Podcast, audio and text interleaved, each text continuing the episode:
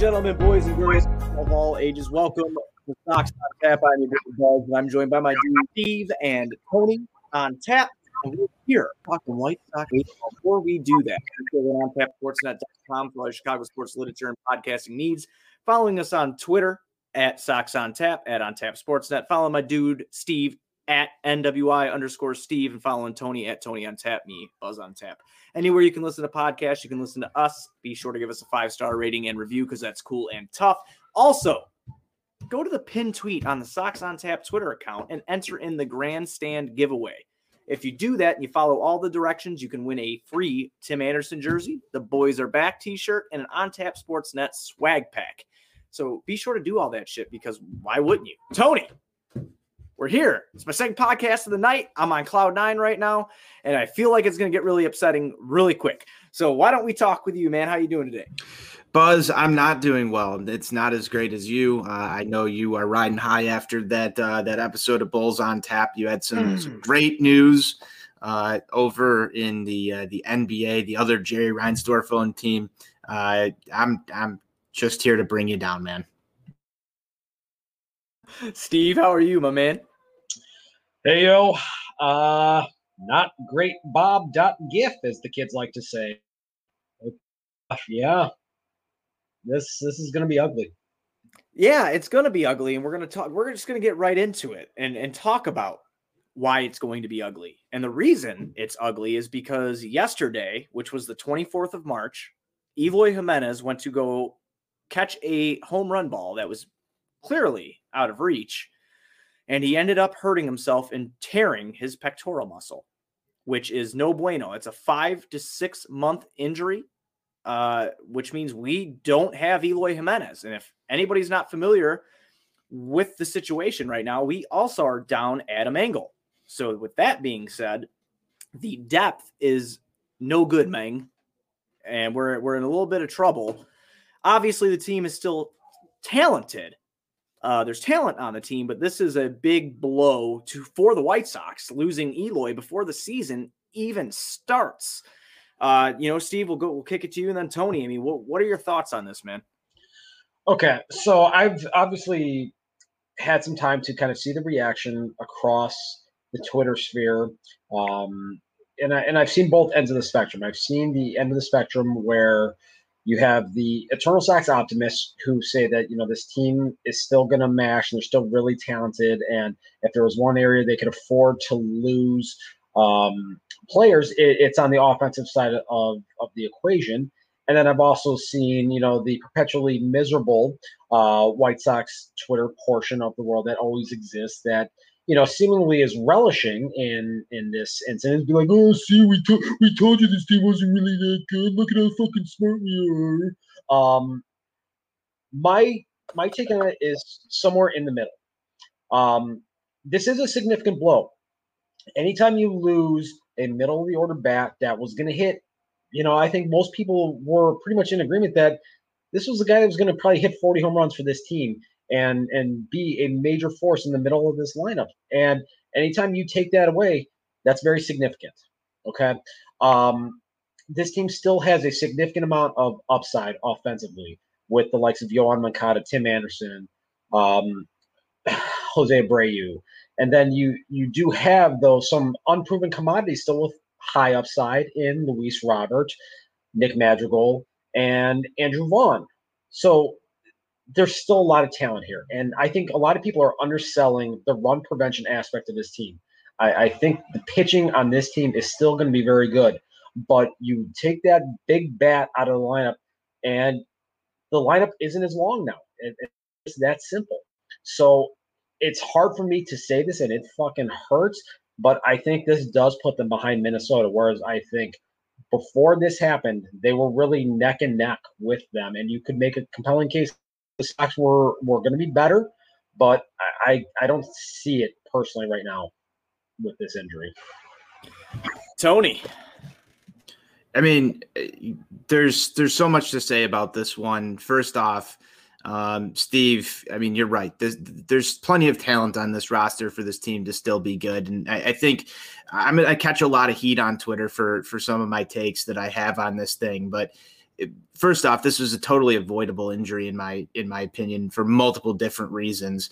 Um, number one, I mean, Eloy just can't be that dumb out there to go after a ball like that in a spring training game um, and expect to catch something like that, putting himself at injury risk. We've already seen him have one collision in the outfield uh, in spring training already. There's there's so many there's so many times we can go back here and look at Eloy Jimenez's defense and, and say that what he was doing out there put himself or others at risk. Um, I think I've been pretty outspoken on the topic already. I think both of you guys know that on this show how I feel about this. Um, you know, but I'm I'm right now, I guess, it, just catching a lot of heat for the fact that uh, there's there seems to be two camps. There's one camp on Twitter that says, you know, Eloy Jimenez he cannot be the DH because of the roster construction, and then there's the other camp out there that I, I guess I would be in as well that says I think that the best thing for Eloy Jimenez was to be the DH, and, and I, I, wrote an article two weeks ago. You know, it's time to put him at DH before something catastrophic happens. And look where we are now. Um, we we have reached that catastrophic point. This was worst case scenario. Steve, you've been on this show with me plenty of times where I've said he's going to fuck himself up, and he fucked himself up. And we're we're here now. That's what we're dealing with. Um, and I think that you know whether or not it happened now or, or down the road in the middle of the season, um, you know, th- it just felt like there was going to be another time where Eloy runs into a wall or does something dumb that's going to wind him up, whether it be two weeks, three weeks, five months. Um, that's just the decision that the White Sox made, and uh, now we have to live with it. And I think the shitty part for all of us here is that you know there really is no great option to replace a guy in the middle of your lineup who was going to lead the team in home runs, who was going to drive in an incredible amount of base runners this year and provide so much offense and basically be one of the catalysts of this team. Uh, you're going to need guys to step up. And I mean, you're going to need a really good bounce back season out of Yoan Moncada here. I think he's the type of guy that's going to need to pick up some of this slack. Uh, but, you know, you also now you see this, this, interesting thing where they've got to figure out left field and all of a sudden you're going to see Andrew Vaughn in left tomorrow. Like th- they're grasping at straws here. Um, you've got a guy who has not played the outfield ever going into the outfield, and I mean, we were just talking about World Series or bust. I mean, these are these are holes on a team that uh, you just can't afford to have happen right now when you when you've already said the word World Series. So it's very concerning. Yeah, I'll double I'll double down on that. It's it's it's super concerning. I don't like the fact. I mean, my, our boy Jordan Miller says that um, all Vaughn has to do is be serviceable in left field, and he's got a point. He does have a point, but so did Eloy. Time, so did Eloy. Well, right again, and that's where I was getting to. I, I agree, but we're in the position right now where we're going to be starting a rookie, and as advanced as his bat is, who's never played a pro game above a ball, and we're asking him to now come to the show, be a good bat, and also learn as easy an outfield position as it is not according to Eloy, of course, but you know, learn a new position and putting him there is, definitely concerning on my end. Um, we still do have a guy like Billy Hamilton, as Jordan puts, you know, puts out there. We we do have Leury Leury Garcia. I mean, there's options there. It's just I like those guys as depth pieces, and it just kind of sucks that we have to now go to the depth and we have not even played a game yet that matters, I guess you could say. Um, we played games, obviously, but not ones that have mattered. And uh, people argue with well, that. I, I, can't say that. I can't. Buzz, I'm Buzz. I'm gonna have to stop you right there. These games matter. Okay, Correct. you have to build a winning culture. You can't just flip a goddamn switch when the calendar flips to April 1st. Winning matters. TWTW, man. I'm sorry. I apologize, but you know that that's you know I got scared a little bit.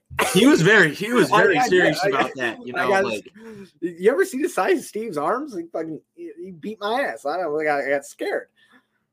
But Buzz, you haven't seen me in like in like six months, man. I got fucking small over the winter, dude. Dude, I look like SpongeBob. Come on, look at my arms, like fucking flap in the wind and shit. But I, you know, I, you have to agree though, right, Steve? Like to a certain extent here that even if Vaughn goes left field and everything like that, do you have? I guess is a good question. Maybe not saying you have to agree, but asking you a question. With Vaughn going to left field, do you have the same concerns that you would have had with Eloy in left field? Like, do you think he make a bad choice out there, get himself hurt? you, you, know, do you think that this hampers him behind the plate? I mean, what do you think? Or okay, so, I'm sorry, at the plate. So th- there's, a, I think, a lot of variables with this aspect of here. One thing that you know, and I was very much in the camp of okay, why can't they try Andrew Vaughn in left field, especially when they were talking about giving him some reps in the outfield last year in Schaumburg when he was at the alternate site. Then, you know, I, I remembered I saw a couple of things that when he was getting ready to be drafted, there were people that had significant concerns about his athleticism. And once he was drafted, there was, I remember I saw one scout said that he has Paul Konerko level speed at the age of 22 or 23 years old, which is not great, Bob, if you're looking to play left field. Now, granted, left field at 35th and Shields is one of the easiest corner outfield spots to play in all of the major leagues, uh, with a very cookie cutter outfield, uh, very short dimensions, and then obviously having a guy in Luis Robert that can just cover alley to alley. That no was problem. that was the sexiest R roll I've heard. Out hey, of you, Steve. Had, no, what something. the fuck? Had to get something right here today. I said out of um, Steve, not not you, Buzz. Uh, you know, yours are yours are phenomenal, but Steve's been practicing. okay. He's been practicing. Yeah, he has, man. so, you know, asking a guy that has never done this b- before, and again, doing it in a season where you're saying, "Hey, we're trying to win the World Series," that's it's very problematic for me. Okay, now again the left field here at 35th and Shields is a very easy one to play. And hopefully, if he can go out there and just, you know, just catch the balls that are right at him, don't try to do too much. Defer to Louis to Luis Robert. That guy wants to catch everything anyway. You're in that scenario here he better be looking to his left every chance he gets. Okay, is is he coming here to catch this thing? And if he's anywhere in sight, you need to back the hell off. So here's my question: Why was that not the the, the plan already for Eloy Jimenez? Where where was the breakdown here? We, we all knew that Eloy Jimenez was not a great defender already. So if if the if the plan that was in place wasn't deferred to Robert all the time, or just make the easy plays like, what? A, why was that not the case already? And B, how do we expect somebody else to come in here and do the same thing? Well, I kind of felt like, I mean, if I can kind of answer, Steve, I'll let you get it next. I, if I can kind of answer that a little bit, is I feel like Eloy Jimenez wanted to be a good left fielder. And I feel like he, do I want to say try hard kind of? Like, I don't want to say try hard and insult the guy, but I felt like he was a tryhard out there. You no, know? he, he was. And I think that, you know, there, there's something to be said for the effort. I mean, we, we make fun of it. We talk about the spring training stuff. I'm not gonna I'm not gonna harp on the guy because he, he goes and tries to make plays. I think that's awesome because the the converse effect of that is you watch Eloy pull up on everything in left field and you see White Sox Twitter explode with can't you make a fucking effort for that ball? Why why are we pulling up on balls? Why are we letting things go over our head? Why are we playing that off the wall? Somebody can catch that because we would see that. We definitely would. And well, I think that yeah, I, I think that you know that there, there's two sides to this. If we saw him, you know, pull up on everything and, and take a cautious approach, yeah, you're going to let a few singles go in. You know, you might mess up Lucas Giolito's next chance at a perfect game. Like there, there's going to be times where people will be frustrated with that approach but you know, you you see what happens here, and I'd say it's more detrimental. You know, in my opinion, it's more detrimental to see Eloy try and make those plays that then result in injury to himself or other people. Well, you're not wrong. You're not wrong. Ob- yeah, obviously. It's just I feel like Eloy Jimenez has this thing where he wants to be a baseball player. I, I felt like he didn't want to be just a DH, which is why they stuck with the plan for so long. Or maybe the plan was just having Vaughn be the DH. Maybe that was their long term plan. But I feel like there might have been pushback, maybe not significant pushback, but just that, like, hey man, I want to be this guy. I want to be this baseball player. I want to play in left field. I want to I want to bat. That's what I want to do. And obviously, it we're not the ones making the calls. The guys that were kind of fucked up a little bit. Well, I mean, you, have you've heard Eloy, you've heard Eloy come out and say like, "I want to be a Gold Glover." You know, right. I I want to be a Gold Glover too. It's it's probably not going to happen. It's great to have those goals and aspirations, but at some point, like Buzz, if you if if you're at work and you keep fucking something up and your boss keeps putting you out there over and over again, that story of my life, yeah yeah, you're just in a position to fail. Right. So, like, at what point does it stop? Is my question. Right. Steve, you want to add on this? Yeah, look, Eloy addressed this specifically. I can't remember if it was last. I, I, think it was at one point last season when somebody asked him, like, you know, hey, you know, are you going to be a long term DH? And he literally laughed and he said, "Fuck that! I'm not a DH." So I think to your point, Buzz, there definitely he does have that mindset that he wanted, I think, to try to prove to people that he could be a competent left fielder. And I think maybe in this particular case here, he was probably trying to overcompensate for for some reason in a game, you know, in in late March. And now, I mean, this team's in a in a worse spot. They are worse today than they were Tuesday morning, and and their chances of winning the division are worse today than they were Tuesday morning, and that's very significant because he felt like he had to go out there and try to prove something that he's a defensive player that he's just not. I'm going to go down a, a, little bit of a rabbit hole, and I don't think we're going to be able to solve this. But if he doesn't, if if he has to play the field, is first base a long term option for Eloy Jimenez in your guys' there minds? There are there are scouts that literally when he was in the minor leagues and right after that trade happened that said that he was destined to be a first baseman. So that is not something that is completely unheard of. And um, I, I, um, know it doesn't it doesn't exactly fit the roster construction right now as it is, but let's let's you know let's just go out there and hypothetically say that Andrew Vaughn looks somewhat serviceable in left field this year. And I know we saw the reports uh, that they're they're going to pick up another Cuban outfielder in uh, Oscar Colas uh, in, in, the next international signing. Um, and you might see him kind of escalate right up to the major leagues, which gives them another outfield option next year. But you are losing Adam Eaton. Uh, let's let's say that Andrew Vaughn looks somewhat serviceable out there. Uh, you've got what two years left of Jose Abreu after this year, Steve. Um, does Eloy Jimenez start taking reps at first base? Is is that the is that the best option for him? No, and I'll tell you why. Um, you you mentioned two years left of Jose Abreu. I think Jose Abreu is putting on a White Sox uniform until Jose Abreu decides he no longer wants to put on a White Sox uniform, and he's made it very clear that he wants to be primarily a first baseman. Um, I think a lot of this is really going to hinge on Andrew Vaughn and what the bat does. And you know this might sound crazy here and i had somebody somebody make this suggestion to me earlier today. What if with this roster construction issue that they have and all these corner dh guys what if eloy's the one you have to end up trading because he can't keep from hurting himself and he can't stay on the field and he can't be in your lineup enough to do what you want him to do you know, Steve, that's that's an interesting thought, man. Like I I I haven't really gone down that path, but you know, you got to think about it. If if we get to a point where we just can't plug everybody in and we're talking about stuff like this and he is that guy, interesting. It's interesting to think about. My I want to I want to comment one thing on on something you said there. Jose Abreu getting to, you know, decide where he gets to play. We've heard Eloy Jimenez talk about, you know, I don't want to be a DH, so I'm going to play here you know, you've heard that stuff fly under Rick Renteria last year. We really haven't seen Tony La Russa comment on this yet. And I, I want to see what happens with this because I don't think Tony La Russa is the kind of guy that that gets walked over the way a Ricky Renteria would. And I'd like to see Tony La Russa tell this club and some of these young guys, no, you're going to fucking do what's best for the team.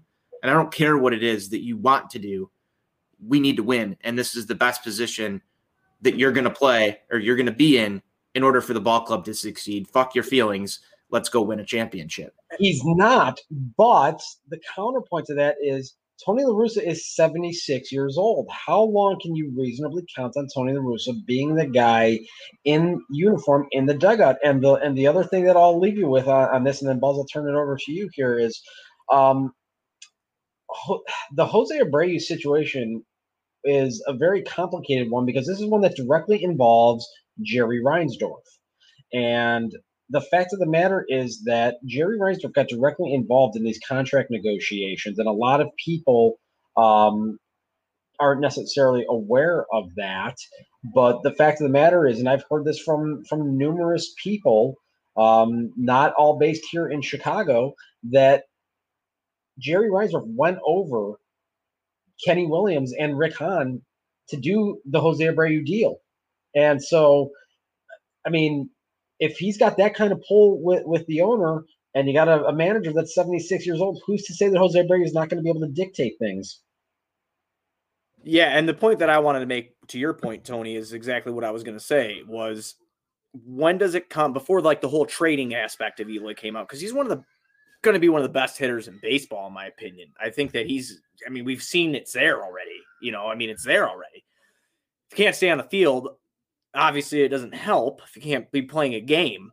But where I stand with that whole thing is it either comes down, I don't know if it'd be a manager thing or a front office thing where someone just goes to him and like, listen, man, you want to be here, you need to listen to what the fuck we're saying right now. Like, th- we want to win. Fuck your feelings, Tony, like you said, and you're gonna go be a DH or you're gonna go be a first baseman or whatever it is. I I don't know what it would be. I don't know what the I don't know what it would be if he went to first base, but I feel more comfortable with him, as I've said on this show before, is if he was just the DH. I don't give fuck. I mean, I like Andrew Vaughn. Everybody uh, loves Andrew Vaughn. I get it. Andrew Vaughn's good. He's going to be a good player, we think. But we know what Eloy can be in the box. And it's just something that I don't want to part with because I think he can be really good. So he's going to have to listen to direction. And if he's not able to fulfill his duties out in the field and he's fucking killing himself or running into Luis Robert, then he's going to have to take a back seat and realize what the greater good for the team is. Yeah, I mean, and and here's the other thing too, Buzz. I just want to I want to add on to that.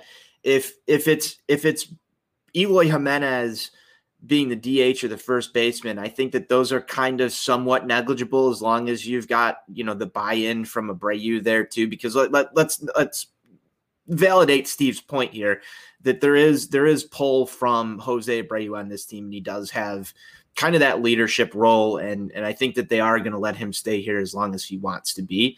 Um, is that going to be what's best for the White Sox? Probably not at, at a certain point. Is it a problem right now? I don't think so. Uh, but we look three, four years down the road, and if he's still hanging around and then the production just completely drops off, uh, I think we've got some issues there. But, um, you know, there is there is something to be said for some guys who do have problems not playing in the field. So I do understand that. But yes, the, the I guess the sentiment that I'm trying to get to is I want Eloy Jimenez's bat in the lineup for you know close to 600 plate appearances as we can get it to, and I think that that gives the White Sox the best chance to win. I don't care if those at bats come from left field, first base, DH. Uh, as Steve said earlier, the White Sox are not as good today as they were yesterday, um, and the fact that there's people out here who have clamored for Andrew Vaughn. It really it, it really boggles my mind that there are people out there right now that that that think that you know just because Andrew Vaughn is knocking on the door that he is going to be this bona fide absolute star like that is not proven yet like there's so many people who are out here going eh, you know just with with their torches out who want to say that there was no way we could have put Eloy at DH for any of these games because Andrew Vaughn is the DH. Yet, you know, you still hear some of the complaining out of people saying we didn't sign a DH this year. Like the White Sox Twitter has been so torn on this whole DH space, and it, it, it's just really funny that all of a sudden now we're just you know you hear Tony La say, well, well, we'll throw Andrew Vaughn out in left field. Like, well, now his bat's in the lineup, but the, the worst possible case scenario has happened and that was Eloy hurting himself. Yeah, a- absolutely, absolutely agree, and it puts us in a rough spot moving forward. And I, I really don't know what they're going to do because if Vaughn doesn't perform in left field, boys, Steve, have you been looking at any names out there? Any names uh, sparking your interest? Uh, maybe, uh, maybe a Yasiel Puig or something. I'm just saying, I had to get one in. I had to get one in. I had to get one in. That was coming. I'm gonna, I'm back. I'm back off now. I had to get one in. Though. Buzz, I'm, I'm going to tell you the same thing I told uh, good old Kenny W.O. earlier today. It's been two years, and Yasiel Puig has been sitting out there in the free agent market. He's been sitting out there unsigned by 30 teams for a reason. And I don't think that these recent sexual al- sexual assault allegations are going to help his cause in any way. There's a very clear reason why not a single team has signed him not even a rebuilding team looking to potentially trade him to try to get some sort of prospect capital. Nobody has signed him for a reason. Stop hurting my feelings while we're live on air with guests. I still love. I still love you. We have we have we have guests here. If you're gonna you know berate me in front of everybody, just do it in private, please. I, I still love you. I love you too. I love you more, Mandy more. um, but there's other options that are out there. Have either of you looked into that so far? Are, we, are you just kind of riding the wave right now to see what happens? Because, like I said, if Vaughn doesn't work out, do you go to Leury? Do you go to Billy Hamilton? Do, do you go to um, Nick Williams? I mean, what what what is the plan?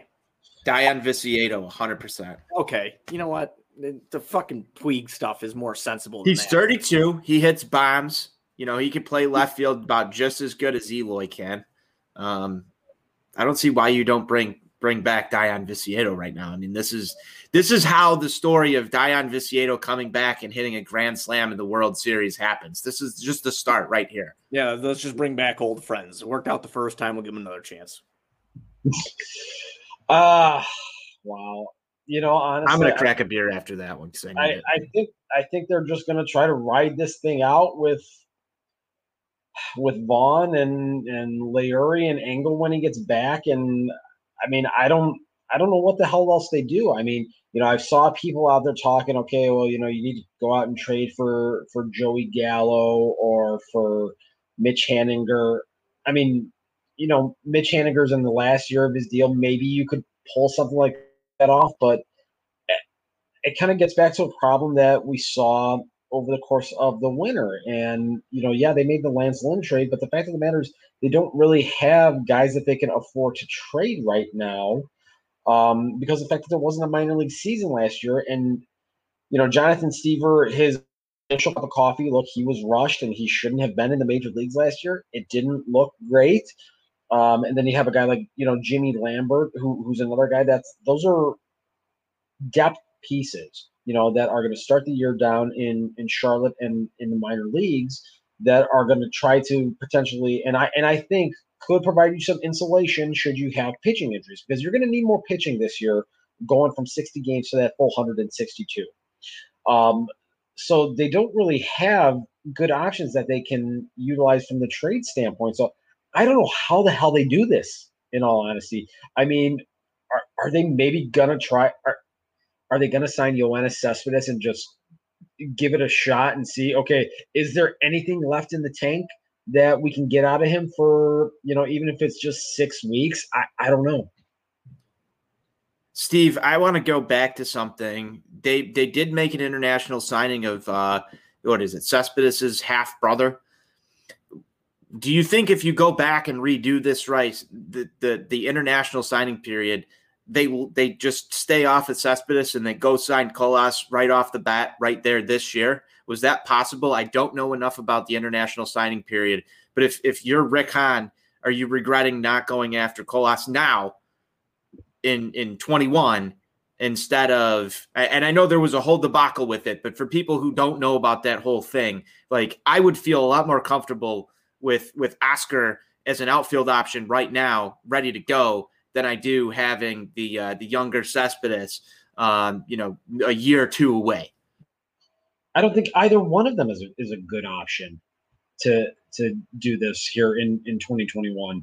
Um, and in all honesty, I don't think they could go back and do Colas before um, Yoelqui because there was so much uncertainty as to when um, was going to be eligible to even sign. So I, I don't think that, that was a feasible option right there. So even if even if say Colas had been declared eligible and had they signed him as a priority over Yoelqui, why? I, I guess my question would be, what makes you believe that he would be better suited to be slotted into the lineup here in 2021?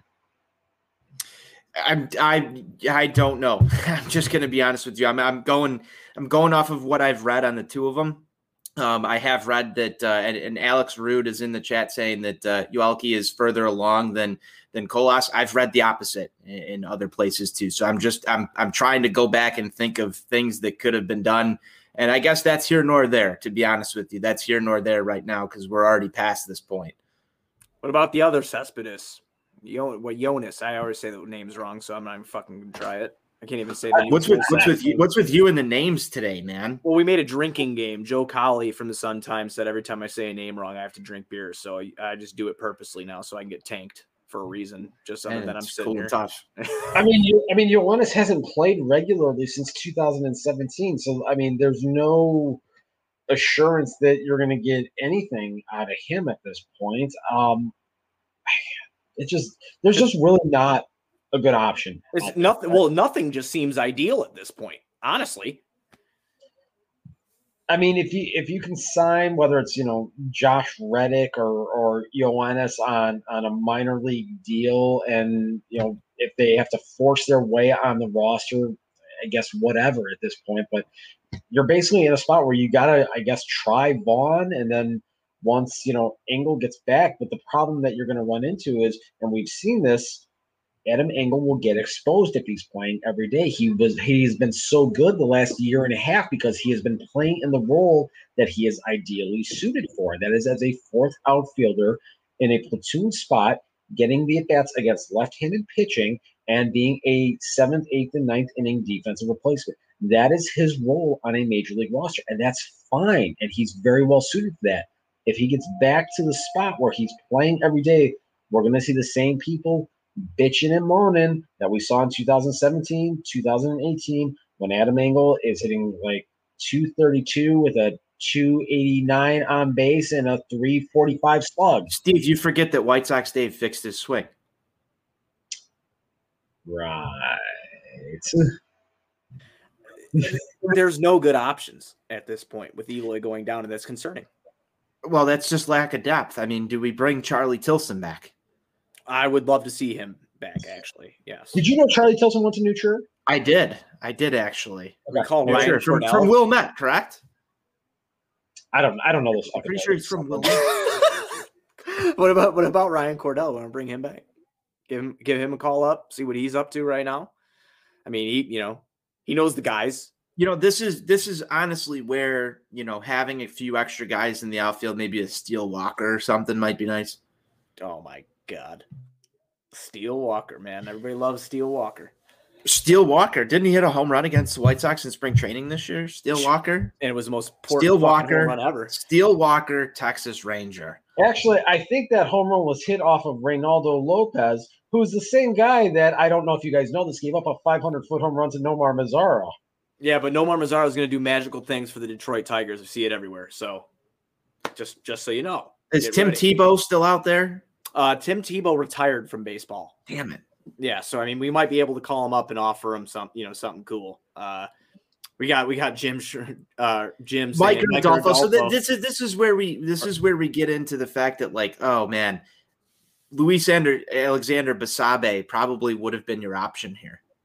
What, what about uh, what about Blake Rutherford from Sal? Sal's Blake out Blake Rutherford. Rutherford out there. Blake I, I've seen Gavin. I've seen Gavin Sheets too. I've seen a lot of Gav, Gavin Sheets. Gavin. Sheets, he he has been uh, practicing in the outfield as well. So I, I don't know, man. This is a like I said, it's a rock and a hard place. We can go round and round, but right now where we're at is left field is a big fucking question mark.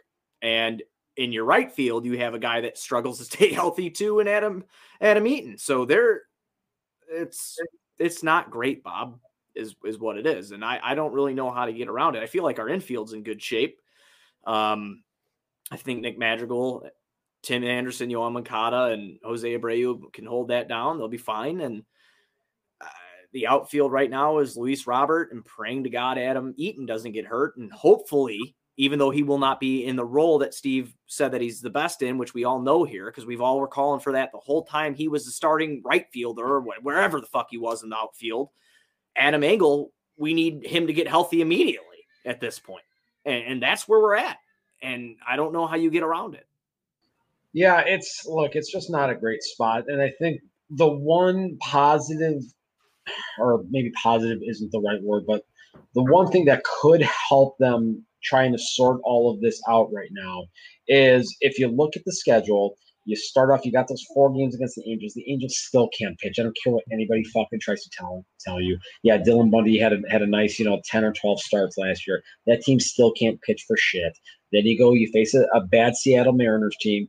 You come home, you face a bad Kansas City Royals team, And so then, you know, that first two, you know, that first 10 days of the season there, you've got a soft spot in the schedule right there before you got Cleveland coming in. So, you know, that could give you some time here to let Adam Engel heal up, and hopefully he can be back for the start of that four game series against the Indians. Um, you know, the the second week of April there. So hopefully that will help and and kind of help to balance things out a little bit. But we're probably just going to be seeing a lot of Leury and, like I said, this this Andrew Vaughn trial thing in left field here to start out, and you know, see what happens. I guess I, I don't know. So if Andrew Vaughn's in left field, that means that we have Zach Collins as DH, right? Yeah, and and look, I've said something, and, and I've taken a lot of heat for this. One of the things that I've always believed with with Zach Collins, and, and there was obviously some issues with his swing when he was drafted and down in the minor leagues with the strikeout levels. Um, but I always felt that Ricky Renteria fucked him badly uh, when when he was here, giving at bats to you know, guys like Beef Wellington Castillo and and some of the other you know clowns at, at the DH spot um, over his time. They never gave this kid an opportunity to have consistent at bats. To actually find out is a guy that we used a number 10 overall draft pick, someone that can at least be part of a DH platoon spot there. And I think now we're going to kind of see here and find out once and for all is that can Zach Collins have a role on this team going forward or not? And I think if you look at the at bats, and I think the approach has been really solid this spring. I know the results have looked really good. I've been more interested in looking at the approach, and the fact is, I think he's only struck out once or twice to this point. So it seems like there have been some notable adjustments made to his overall approach to try to limit that and try to put the ball in play a little bit more and it'll be interesting to see if when these games, you know, start to count a little more, because I'm not going to say they don't count because they count, believe me. Okay? Um, will those adjustments carry over? Steve, uh, you know, you you speak very highly of Zach Collins. Uh, I'm kind of the opposite right now, uh, and I think that, uh, it's, not that it's not that I speak highly of him. It's just I, I think we need to find out once and for all. No, I, I agree. I agree that we need to find out once and for all. But I, I think that the, the part that I have a problem with, and and this could go back to Rent, Rick Renteria and, and what you said, is that like this is not the fucking year where I want to be figuring that shit out. This is not the year where I want to be playing. Is this guy a major leaguer? Because we're, we're past that. Any GM who comes out and says, this is a World Series or bust year, and then we're playing the well, I didn't sign enough depth, and and, and this is this is I mean direct at Hahn here. You can't have that. You look at what the New York Yankees do, and you know it's plug and play. Here it is. Here's the, the next man up. You look at the Dodgers, it's, it's next man up. Where's next man up for the White Sox? We don't even have that. We're not close. We're talking about right now, Zach Collins' first real shot at the major leagues to be a consistent everyday major league player well, I mean, okay, so what were the past few years? Why the fuck did you go sign Yasmani Grandal when you had James McCann and you bury a first round draft pick and not give him any chance to do anything because you're doing this half in, half out bullshit? You know, like let's let's be a wild card team, but let's let's stunt the growth of one guy. They didn't carry the rebuild out the way it should have been carried out. There's players out here right now who we're we still don't know what we have, and yet we're using the term World Series. It looks like a big fucking circle jerk. Nobody knows what the fuck's going on. And it just looks like it's a mess. And it only took one player to go down for this to happen. Steve, Steve, would you say that Tony is mad online? I, I would definitely say that. And and I have a couple of follow-up questions for, for you, Tony. Okay. We talk about the Dodgers and we talk about and you talk about the Yankees with, with their plug and play. Okay. The so, answer is Jerry Reinsdorf isn't dead no, yet. Wait, so I already wait, know where wait, you're going. No, no, no. That's not that's not where I was going with this. That's not where I was going with this. We can get we can get to that because because trust me, you know I'll bury that motherfucker any chance I get. Okay.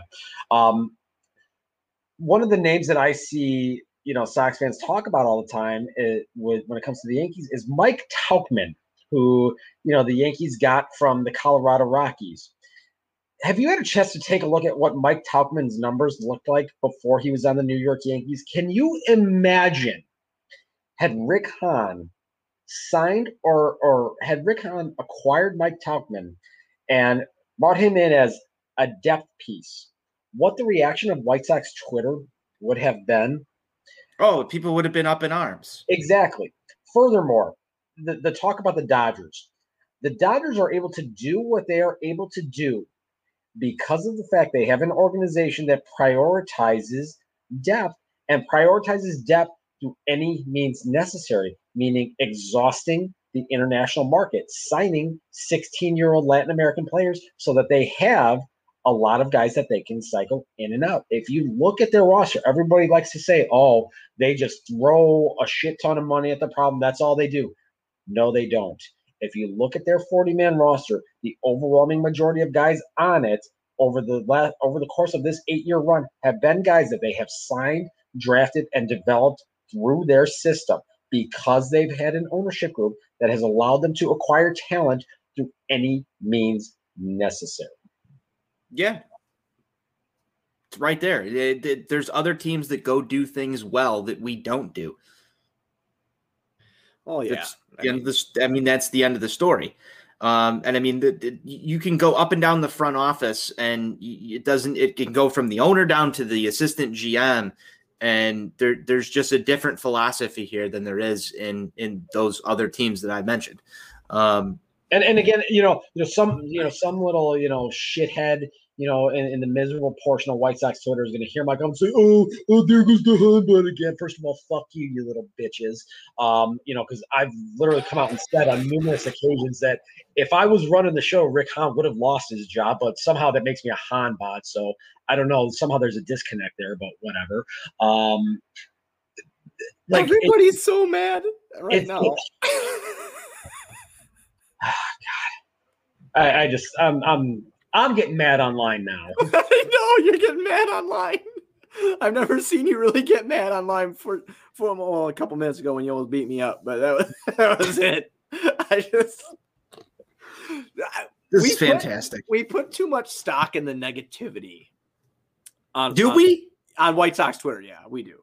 Do we? Do we put too much stock in the negativity? Because I feel like anytime you're negative, about anything or pissed off about anything, there's 15 fucking people to come and tell you, like, you shouldn't be mad about this because the team's still good or we they did spend the money or whatever. There's always there's always a differentiating opinion. I've only dealt with like a few people like that personally, where they said they've spent the money, but I just I I I just try to focus on the uh, uh on the not trolling part of White Sox Twitter, I guess, as much because Lord knows I've gotten it a million times, whether it's been Sox Twitter, even Sox Twitter coming at me about Bulls takes or what Bears takes. You want to talk about White Sox Twitter trolling? You're you're you're talking with one of the experts right next to you. Well, yeah, but Steve, there's a difference here. This has become a game, and we're keeping score you know, uh, it's a fucking pandemic. What else do you want us to do? I mean, we, we got to do something. So, Buzz, Buzz, b- before we go any further, why don't we let everybody know again where they can go get themselves a free uh, Tim Anderson jersey? Oh, well, you can do that at Grandstand. Uh, you can go to the Sox on Tap Twitter page, go to the pin tweet, read the rules, make sure you follow the rules. It'll enter you into a contest. This contest gives away a free 1983 home Tim Anderson jersey the Boys Are Back t shirt, and then you will also win an On Tap Sportsnet swag pack. So be sure, check out the Twin Pete, tw- Twin Pete, jeez. it's my second podcast of the day. I'm like nine beers deep. Leave me alone. I thought you were gonna drop like check out the Twin Peaks right there. That's that's, that's what, what, I, I heard. That's where I thought this was going. Did we get a deal with them? No, we did not get oh, a deal well, with them. Well, the fuck them then. Um, um, God damn it. The the pinned tweet. Check out the pinned tweet on the Sox on Tap Twitter. Follow the rules, enter yourself in to win. Grandstand Sox on Tap giveaway. Ah, see, you see what happens when I drink? It's I see what happens. My face gets all red. Still and... wants a swag pack for the backpack.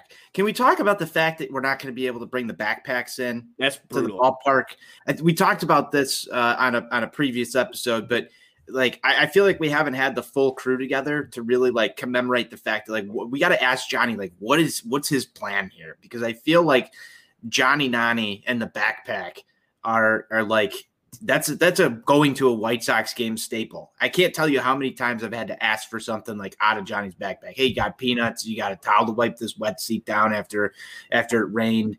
All that other shit. Like Johnny's prepared. He's got everything. I 10 do not. have 10 bottles of water in your backpack when you're about to consume 14 hot dogs and, Yes. and, you know, six months worth of sodium intake in, in a couple hours. that you don't have to worry about that because there's no dollar dogs. But w- like, what what's the plan now? Because I feel totally unprepared going into this season, like without the ability to bring the backpack in.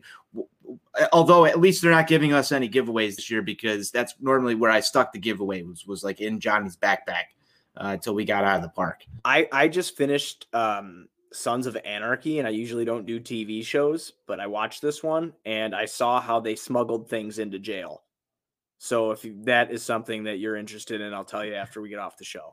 I don't think I miss the good old days of being able to smuggle beers into the ballpark before there were the metal detectors and everything, man. I Dude, I used to smuggle three or four of those in at a time. You know, I'd hide a pint in my in my shoe walking through there, man. I mean, the, I miss the good old days. I'd be a 16 year old kid, 17 year old kid going to uh, Soldier Field, and I would put Miller Lite, especially in the winter. You know, I put like Miller Lites or whatever in my socks and my like Who plays there? Huh? Who plays there? Oh, um, the Chicago, the Chicago Brown Bears. Um, they play there. But uh, yeah, a high school team? You want to fucking start with me, Steve? You want to get me mad online? You want to get me mad online right now? I think we've all had our moment tonight. Bullshit. We've all, we've Anyway- all had our moment. anyway, I, I used to sneak in shit to Soldier Field all the time, and then they started doing the whole pat down thing, and then you, you lost it. So I can't. Usually you have to pay for that kind of action. fuck this show. Why am I here? Sox on Tap after dark. Yeah, why am I here? And then this guy puts "Go Steelers." No, it's Chicago. Let's go. It's pronounced Stillers. Rein, rein it in before we get too far off the rails here. I'm Uh, mad, let- I'm mad let- let- online. I know you're mad online, but let's rein it in before it gets too far off the rails. Steve, uh, you know, I, I know we're not doing our predictions show right now, um, but I just have to ask this question of both of you before we get before we end this show. Eloy Jimenez out of the lineup, obviously. August, September might be there. Is there a chance the Sox don't make the playoffs due to this injury? I think there was a you want chan- to start this? I think there was a chance before that they might not have made it. I, I I had high hopes that they made it, and I'm a homer, so I always say they're gonna because that's what the fuck I do. But I think that there was really legitimate concern, even with Eloy, that we might have not done enough. We already had a really good bullpen going into last season. We improved our bullpen. We went and got a third starter in Lance Lynn. We obviously, if he could stay healthy, as we talked about earlier in the show with Adam Eaton, we did, I believe, upgrade in right field. I, I, I believe that, but we're basically looking at the same thing here. Uh, losing Eloy is a, a monumental piece in your in your lineup that you that's not replaceable by anybody available. It, it- it's tough. Like yeah, like Steve said in the beginning of the show, we might have just went behind Minnesota, and if we catch some cold streaks at the wrong time and we don't have somebody to pull us out of those, yeah, that's a real possibility right now. And I hate to just pin it on one guy because that's not what baseball is. It's not like the NBA or you know what I'm saying. It's not like that. It's different. It's it's more of a team aspect thing. And but losing a guy such as Eloy and what he brings to the table, especially in you know only in the batter's box, it, it's detrimental to what you're trying to do this year, and especially when the goal from the front office, obviously, you have to get to the fucking playoffs before you win a World Series, but the goal was World Series or bust. That's what we've heard. It's a it's a thing that hurts moving forward. I do think that they can coast through. Hopefully, they can navigate the waves and get through this. I'll you know I'll give the good juju and shit like that, and do the washy washy thing, and hopefully that all works. But if it doesn't work, I don't know, man. Like it, it's tough. It's it's a it's a monumental loss losing Eloy for this amount of time. I don't think that this puts them in danger of missing the playoffs. Okay, and I and I will tell you why. The Boston Red Sox still cannot pitch. The Toronto Blue Jays, who I'm old enough to remember six weeks ago, and people were on Twitter.com saying we're better than the White Sox, have already had a string of injuries, including George Springer. And oh yeah, they still can't pitch either. Okay. They've got Hyun-jin Ryu and then a bunch of bullshit. Okay. the Indians can pitch, but I don't know how they're going to score. The Angels can't pitch, and I don't know what the A's are going to be. I still believe 1 through 13, and e- this is even saying having question marks at the number four and five spot in the rotation. I still think 1 through 13, the Sox have the best pitching staff in the American League. And I will take their pitching staff against anybody's. Okay. And, you know, you look at, we're already seeing, we're seeing other teams go have injury issues happen already. Zach Britton and Justin Wilson hurt for the Yankees already. Okay. That matters. Okay. The Yankees had questionable starting pitching to, to begin with. Everybody wants to talk about the lack of depth options and the questions that the Sox had on the positional side. The Yankees have the exact same questions on the pitching side of the equation here. Okay. So as as far as I see it, the five teams in the American League that are still the best situated to make the playoffs are the Yankees, the Rays, the Sox, the Twins, and the Astros. Okay. The road has definitely gotten tougher here. And, and there is a high level of volatility with the White Sox roster because we don't know ultimately. We can't make automatic assumptions that Luis Robert is going to be a super, that Nick Madrigal is going to be a very solid everyday player, that Yoan Moncada is going to bounce back from a lackluster 2020 season. We can't guarantee those things. This team still has significant upside. They just have less certainty today on the positional side of things than they had 48 hours ago. And that does make it tough. But I really believe people are underselling the run prevention aspect of this team. Steve, I love it. I love when you you know talk hope and and stuff like that. I think it it, it makes people easier. I think you know the just, tone made just the tone. Yeah. Yes, the tone. You've got that like you know that just that like that that calming aspect to the to the way you talk. It's like when your parents are Yes. fighting and you're break. I was gonna say he's got like you. a very fatherly like he's like the father of White Sox Twitter right now, speaking advice to all the young ones out there. Um, That's because you call yourself old. We didn't call. yeah, you we that. didn't call you old. You you call yourself. You old do that all the All time the when you're time. with us. all the time. So yeah, sons of bitches. so we're just using your words against you here. That's all I'm saying. I got I I I, I, I walk that line very carefully. Um, but you know, you, you you do you do speak some facts. You speak some truths. Um, that that uh, you know that there is a lot of improvements that this team has made. I don't think they're as significant as what we all wanted. Um, but you do you talk about you add Lance Lynn to this rotation. Uh, you've got a stud in Lucas Giolito who's really found himself. You're bringing back Michael Kopech this year. Don't know what you're going to get out of him. Garrett Crochet's already had a taste of, of major league pitching in the, in the playoffs, and I think he's going to be really hungry. Uh, you add a closer like Liam Hendriks, and, and yes, even me, Alex Calumet, uh, fanboy number one here Cocktails are still for closers. Um, you know, loves the fact that we've got Liam Hendriks here. Um, I, I think that there's there's a lot of good in this team, and, and Steve, you bring up the the important point, the bullpen.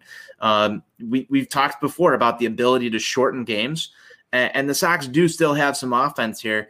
Uh, you get a full season of production out of a guy like Yoan Moncada, who's not battling the the, the type of uh, you know illness. Uh, uh, effects from COVID that he had last year. Um, you can get some big production out of Jose Abreu again last year. We haven't really even talked about the fact that Tim Anderson's still the straw that stirs this drink. Um, and, and if he has if he has the type of year that I think that uh, he will, uh, you're still going to have guys on base and, and guys there to drive them in. And if you can get to that bullpen in the fifth, sixth inning, you can shorten a lot of ball games. I think that this team will be okay. It's going to win its fair share of ball games.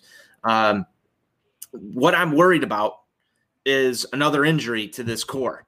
Uh, I think that's the, the that's the the real threat to to what we have here. And and when I say the core, I talk a one of your big three starters. If one of them goes down, uh, if Lance Lynn, Dallas Keuchel, or Lucas Giolito are out for an extended period of time, uh, that's going to put a huge strain on this because now we're talking about bringing Reynaldo Lopez back in. You're talking about bringing uh, potentially Stiever or uh, you know who else do we have there? You you could try and convert Michael Kopech halfway through. I don't think that that's going to happen. Uh, you've- Lambert. Jimmy Lambert's another one. You- You're you're talking about guys that are also question mark material compared to uh, what you have there. Uh, and outside of that, if if one of uh, Tim Anderson, uh, Yoan Moncada, or Luis Robert are out of that lineup for two months, uh, things can get a little ugly. So th- I, I, think the depth is the problem right now. Uh, you're still going to need some some help uh, at some point during this year. Some you're going to need some guys to step up and, and really improve. Um, and you're also going to need to just be lucky. Uh, Herm Schneider's not on not on the uh, training staff anymore. These guys are not coming back the way they used to.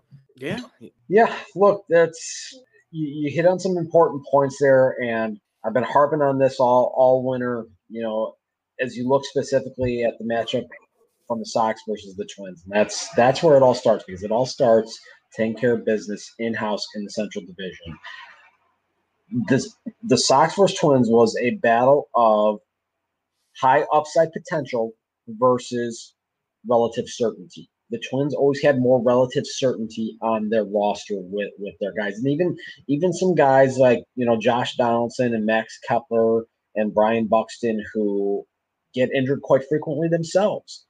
Um, you know, but they you you felt like you could count on more what you would get from them versus the Sox, where you look at guys like Robert, Madrigal, Yoan, Andrew Vaughn, there is super high upside there. And, and that upside, I, I don't know that there's another team in baseball that can match that type of upside with their roster.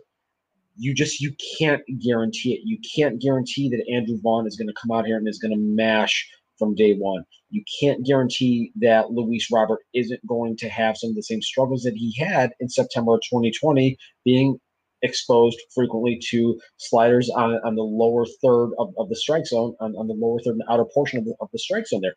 There's no guarantees in that. Um, but that being said, I, I still I really like the, this core group. It's just a matter of they have to go out there and they have to prove it now. And you just you can't count on it. Eloy was a guy that I felt relatively certain about from a performance level standpoint. I I was penciling in that 40 home runs there this year you take that out and that hurts. So now they got to find a way to make up for that. Daniel Palka and Dayan Viciedo platoon. That should do it. Oh God, you evil bastard! Yeah, no shit. I'm just here for comic relief. Okay, I, I got I got one other, other topic that I want to bring up here, and I know Tony, I had mentioned this to you and, and Buzz. I want to get your take on this as well.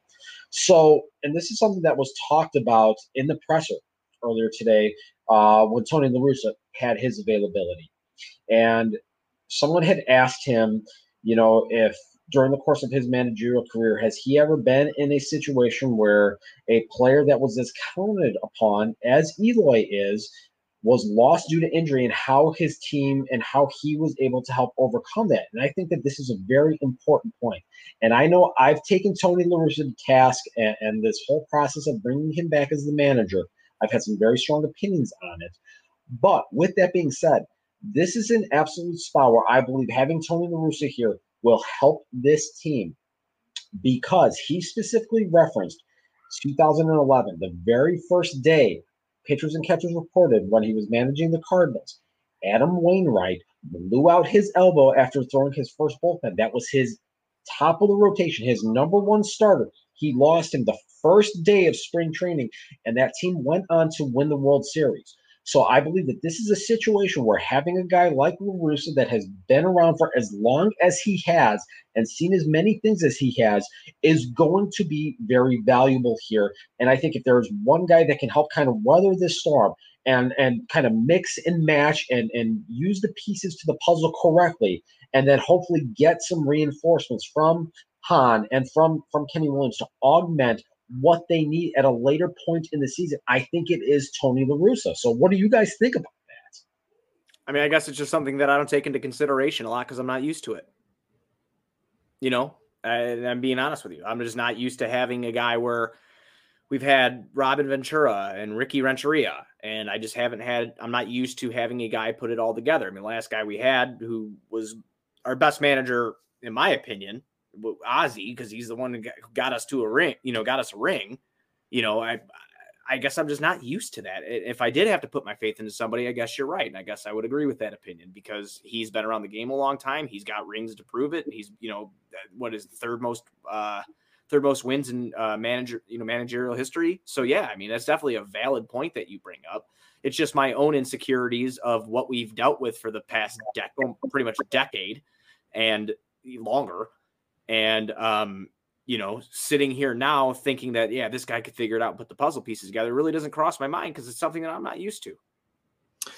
You know what, Steve? Um, you know, I think that, you know, you're talking about having a manager who can who can withstand some of that stuff and and just kudos to you for using the term weather the storm i think i use that on four feathers podcast at least like every single episode i love that term and, and i think that there's there is some importance in every sport to weather the storm because your team is going to be down at some point. You're going to be short manned. Uh, there's going to be, you know, the call for everybody to just all hands on deck at some point. Um, and that's where we're at right now. And, you know, the Sox were going to be there regardless, whether or not it was an injury, some adversity throughout the year. They're facing adversity early. Um, I'm not saying that that's a good thing for this team, but it also is if we're going to try and like look at like some sort of silver linings here.